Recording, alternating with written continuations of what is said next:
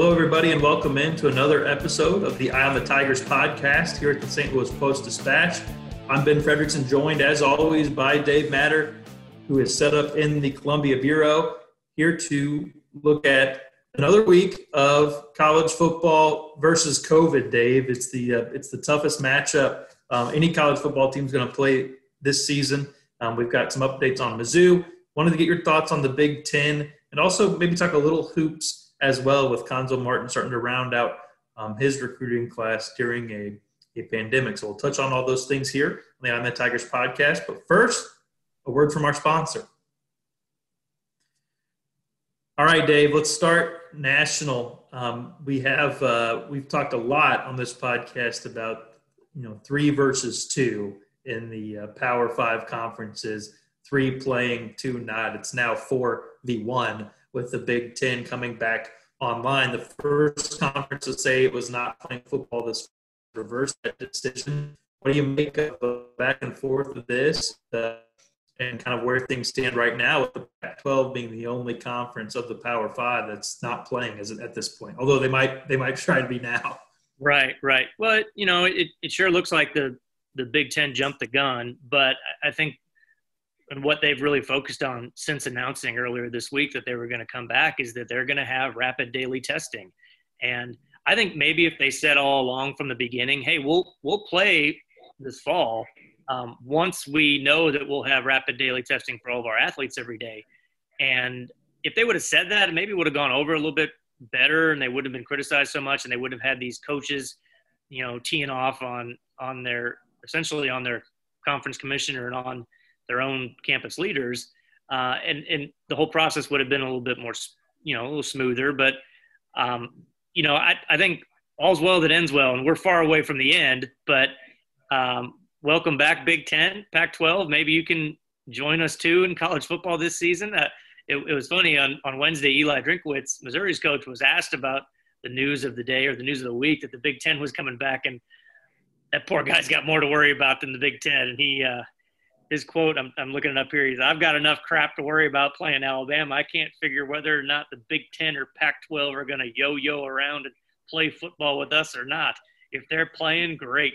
Love it. Love the game. Awesome game. Best game in the world. So that was yeah. Well, that tells us that Eli's dauber, daubers down a little bit because uh, if this was about a month or two ago, he might come up with a pretty nice uh, wisecrack about the Big Ten yeah. coming back to the, the football party. Um, but he's, as you said, he's got plenty on his own plate here, and, and we're going to get into Mizzou's situation as well. But I, I, do want to to kind of, I guess, maybe, give listeners a bit of a warning here, whether it's Mizzou or or any of these Big Ten teams. Um, I would just have uh, optimism, but low expectations for for what this season could look like in terms of performance from some of these teams. Um, you know, we have to we have to all be on the same page as how we're going to evaluate this season. Um, a lot of these Big Ten teams, you know, they haven't been they haven't been able to move forward like like some of the the other Power Five teams. There's going to be there's there's actually shutdowns on certain Big Ten campuses due to to COVID. Um, the way that these teams are moving forward is players are going to be out for 14 to 18 days. Not if they test positive, if they're if they're found to be be made in contact with someone who is, is a, a risk. So there's going to be games that are played with allowed a lot of players in them. Um, I think all season long, just based off the rules. So I'm not sure what kind of quality of football we're going to see, but uh, but we'll see some sort of football this fall. I mean, do you think the Big Ten is going to be at a disadvantage because of this delay that it had and kind of this this rush back? Yeah, probably. Maybe not as much of a disadvantage of not playing at all in the fall. So it it, it beats the alternative. I I think it's naive to think that there won't be Big Ten games canceled this year. I mean, the rules that they put out for their return to play. For one, if, if a player does test positive in the Big Ten, he's out 21 days. It's not it's not just 14; it's 21. So you could miss three games for a positive test. They don't have a built-in bye week. It's nine games in nine weeks. So there's not that flexibility. Say if um, you know, Illinois and Minnesota, if they've got a bunch of positives on one team and they got to cancel their game, there's there's no room to, to play it again later down the road. And then you're talking about getting into some really cold weather uh, months there or weekends in in a lot of those Big Ten markets that it'd just be unbearable for for uh, to to have a game, even if you're not going to have fans. And I think too their their shutdown threshold uh, is only a five percent positivity rate. So if they hit that benchmark on their team, um, then then they can't play that week. So that's that's you know much lower than what we've seen. Uh, at least what the Big 12 has announced. I think that might be the only conference that has announced any kind of thresholds. Theirs is you have to have 53 players available, and then they have certain position thresholds too. The SEC is they're going to have that in place. They haven't announced it yet. I'm not sure they will publicly. They probably will. They always, you know, they're they're pretty. Uh, they've been waiting long enough on this and kind of playing the uh, the slow game on this. I'm sure they have that already. But um, yeah, I mean, it's games are going to get canceled. They're going to get postponed. It's just going to happen. We're seeing it every week, even in the major conferences. I see a couple things trying to look forward and not just be armchair quarterback on what has happened since. I see this being a massive headache if they do get to the point where you can have a college football playoff. The this the the, the questions about you know this being rigged and certain teams getting favoritism. How are you supposed to analyze a conference only schedule, some of which games, some of these teams might play five games. Right. Um, it's going to be fascinating to see how that pans out if we get there, and I hope that's a problem that we we have to sort through because that would mean that everybody plays enough games for there to be a college football playoff.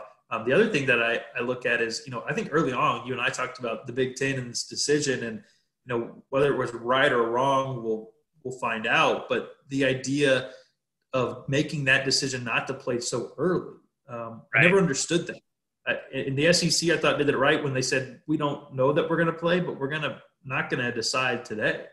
And you see the Big Ten now got evidence of rapid testing being available and, and, and that their opinion changed. They also face considerable backlash from everyone from players to parents to coaches to to the president of the United States. I mean, it was it was remarkable the pushback it received, but that was partly because the other conferences pressed on.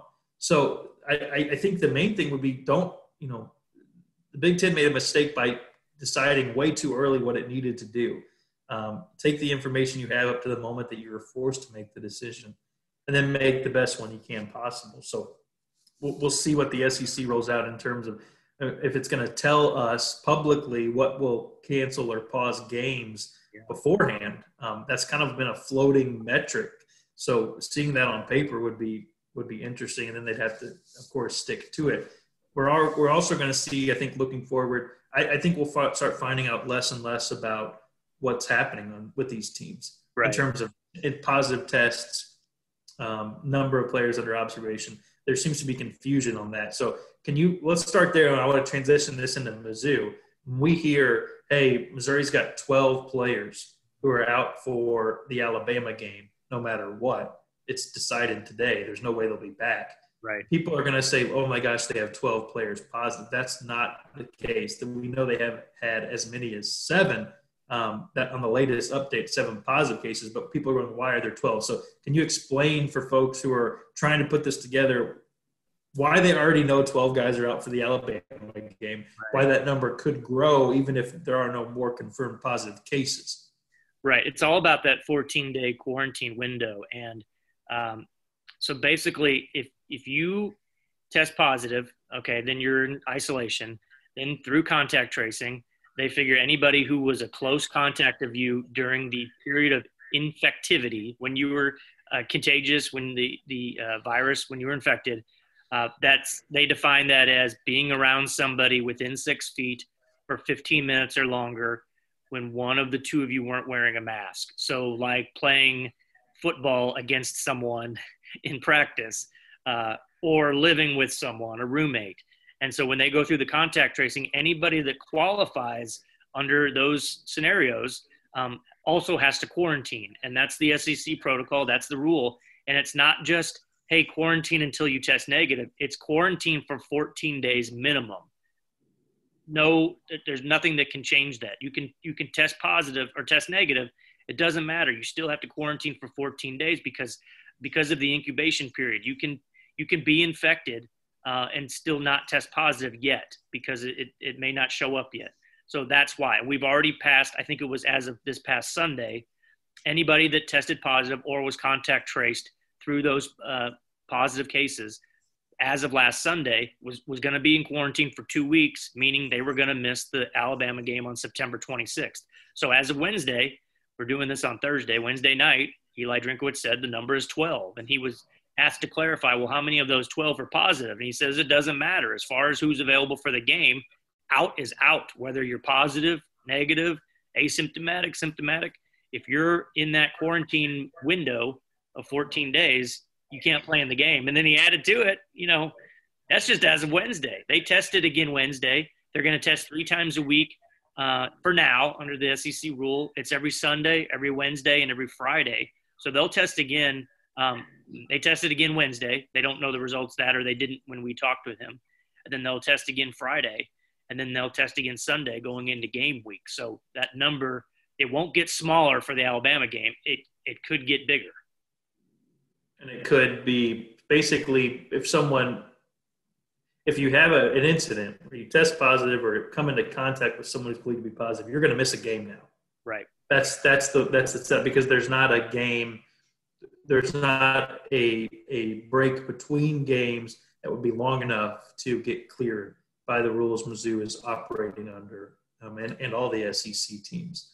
Um, I wonder if that's going to be something looking back if we wind up talking more about is why didn't college football not delay the start, but start earlier and give themselves as much time between games as possible. I wonder yeah. if playing weekly is going to be looked back upon and going, oh, there should have been more more week weekends off built in, a longer schedule with with more time in between. Hindsight being twenty twenty, um, we'll see if uh, we'll just. I'm curious to see how many teams will have close to a full, you know, first team right. offense and defense on the field for, for these games. It will be interesting, and I guess it probably will increase the amount of those those full strength teams toward the end of the season as long as they keep playing. Right. I mean, we heard LSU coach Ed Orgeron basically said most of his players on his team have have had interactions with the virus and are out on the other side of it. So you would think that their testing would be pretty smooth. Um, I don't know that that's the approach anybody wants to take because right, right. everybody get it. But if uh, you know, it's uh, that's that's he's he got some pushback for that, but that seems to be that seems to be be something that's going to be discussed. Is if you've had a team that's that's clashed with it, then then you know you're probably going to be back. As long, the the downside, of course, being that somebody might not have a full recovery and you could have a disaster and it would be a nightmare scenario there. And, and that's right. kind of where college football is right here. Right. Um, so that's, but but I did want to. Drinkwitz has usually been upbeat. He's been positive. He's been he's been you know focused. But this is hitting him hard. I mean, you can tell in his comments and, and in these Zoom interviews that this is this is this is not something he can prepare for. It's not something any coach can prepare for. Yeah, it's hard enough taking over a team that has been essentially a 500 football team for the last four years in the toughest conference in America, and you've got this grueling schedule that opens up Alabama, Tennessee, LSU, and um, that's hard enough. And then you throw onto it, you're missing players. We don't know who's missing. He's he's made it pretty clear they're having some serious uh, turnover on the offensive line. I think he said they've had five different left guards in five different days. Number one left guards. That's been an issue. Um, you know, he, he doesn't. He said Wednesday he still hasn't settled on a quarterback yet. Uh, it's going to be one of two guys, but you know that has to add a little bit of uh, tension or angst if you're if you're an offensive guy, if you're the quarterback coach, which he essentially is, and you and you're not sold yet on one guy, or you don't even just going into a season, there's a comfort level when you know who that quarterback is going to be. Um, so yeah, I, I, think it's understandable. I, I, I I'm not sure I we should necessarily feel sorry for the head football coaches when they deal with this stuff because we're all dealing with COVID in different ways and uh, he's handsomely paid to uh, deal with problems. But yeah, it's tough. It's, it's really tough. And I, I think if you step back, though, and you think about what this is all going to mean, um, not to say he's going to get a free pass for every decision he makes this year, but no one's going to come down and criticize the first the job he's done this year if this team struggles, uh, like we probably expect them to to some degree. If they go three and seven, um, if if they get I don't know, blown out should be the expectation. I think they're 24 point underdogs against Alabama, and some might think that that's generous for for Missouri. Uh, but this is going to be just a really, really tough year. It was going to be anyway. And uh, you know he's just been dealt a pretty tough hand here. Well, the other thing to keep in mind is there's Alabama's in the same boat here, not knowing what it's dealing with. I mean, Alabama could show up to play and be missing half of its team. Right. I mean, that, that's that's the that's the ultimate equalizer. The virus doesn't care if you're Alabama or Missouri or or Middle Tennessee State. Um, you know, it can. That's going to be that that effect on that season on that part of the season, and and how that's factored in, or if it is when it comes to evaluating teams. Like I said, when we get to that college football playoff, will be will be truly fascinating. Um, do you punish a team for having um, having you know games that were affected by the virus? Is that part of how you evaluate a team? How well they kept up? I mean, I, these are all questions that are that none of us ever thought we'd be sorting through. Um, so that's the latest on football. I wish we were breaking down the, the too deep of the depth yeah. chart here, but we don't know who's on it. So that's where we have to stop for now. Um, and hopefully, you know, we'll get more clarity as that game against Alabama comes closer. But Dave, I did want to touch quickly on on, on Cuonzo Martin. Um, his recruiting it has continued um, during the uh, the chaos of the pandemic, and it, it, it, the latest commit for Missouri basketball is one that folks around St. Louis are are familiar with and going to become more familiar with. Uh, the big man at DeSmet, Yaya Keita. He's a, a large, large center who's got a fascinating story and an interesting connection there with his high school coach being Kent Williams, who was, of course, an assistant under Cuonzo's at, at Tennessee. So a nice little in there for a DeSmet team um, that's starting to produce some pretty talented basketball players under Coach Williams. So potentially, you know, you don't one player doesn't make a pipeline, but you do you you do have to say it's good that Cuonzo's got a foothold in there with a player who seems to fit the system and, and could help this team. Yeah, I think that's the key part. I mean, nobody that coaches high school basketball in our area, uh, maybe anywhere, knows what a Cuonzo Martin player is better than than Kent, and he's got one in Yaya. Whether he picked Missouri or not, I think we could say he's a type of guy that would fit in to this program. He is not a super polished offensive player. I think he averaged about nine points a year as a ju- nine points a game as a junior. And Grant, part of that is they're a really balanced team. They've got you know several Division One guys on that team, so they don't rely on one player to score 20 points a game. But he is a relentless rebounder. I mean, he is a he's a chiseled specimen. I mean, he, he's going to be uh, he's going to look the part as a freshman in the SEC. Six nine. Um, he uh, he great team guy by all accounts, a leader in that program, very good high school program, obviously. Uh, I, he'll embrace all of the defensive things, all of the uh, selfless platitudes that that Cuonzo Martin will. It, we know he instills in teams and expects. So I think he's a good fit. Uh, he's not somebody that they're going to sign to expect to be a, you know, a one and done player that's going to average 18 points for him a game as a freshman. But a good piece, and and they need a they're going to need a big man. I mean, they're losing Jeremiah Tilmon. Um, you know, they're this is not you know 1985 where you're going to put a seven footer out there and then a 6'10 power forward and and play through the post. I mean, the game has evolved. Cuonzo Martin has evolved uh, to some degree, you know, as far as lineups go. But you, you need a big guy and you need a rebounder, and and it looks like they're getting an instant one uh, in Yaya. Yeah, interesting to see how uh, he develops at Mizzou if he can become a more polished offensive yeah. player. But the, the rebounding is impressive. The size is and strength is, is college ready now. Um, quickly, Dave, and then we'll run. Uh, is Michael Porter Jr. going to become uh, an NBA champion?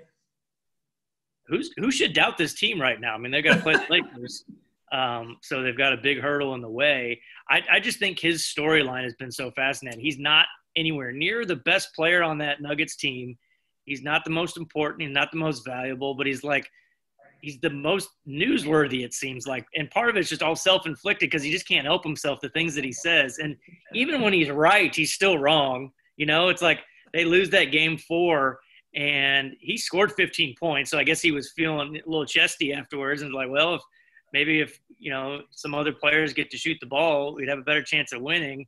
Mm-hmm. And he might have been right. I mean, you know, you watch Nuggets games and it's, it's Jokic and it's Murray and Jokic and Murray, and that's it. A lot of times in crunch time, and then Porter hits a big shot in Game Five and big shot in Game Six. Didn't do much in Game Seven. He's coming off the bench. Uh, he's he's kind of taking his lumps. I will say this for Michael Porter Jr. I looked up the other day going into Game Seven. People give him trouble for um, you know, toughness, you know, his in, being injury prone. He's now played the equivalent of 34 college games with that of 40 minute college games of never coming out. He's played a lot of minutes this year. You know, he's I wouldn't say he's proved himself to he's not an all star or anything like that, but the guy's played a lot of basketball this year. He's I still call him Mizzou's 53 minute man because that's all he contributed on the floor to the Tigers. But um, he's he's in the NBA Western Conference Finals. How about that? Um, feeling chesty and uh, going up against LeBron. So yeah. hey, man, who would have uh, who would have predicted it? Um, it's uh, it's a crazy season and uh, all across the board. Dave wanted to tell folks that they can find all of our Eye on the Tigers podcast very easily. Go to stltoday.com slash podcast. You can go to iTunes, wherever you're you're uh, looking for your podcast fix, where you can find us. Just punch in Eye on the Tigers, and we appreciate you doing that. Hang with us here as we continue to get closer to Mizzou football season. We'll do the best to keep you updated. Keep it locked at stltoday.com for all of your Mizzou football coverage and basketball and everything from Dave who keeps Mizzou covered uh, all across the board. Dave, have a good week, man, and we'll uh, we'll talk to you soon. All right, you too.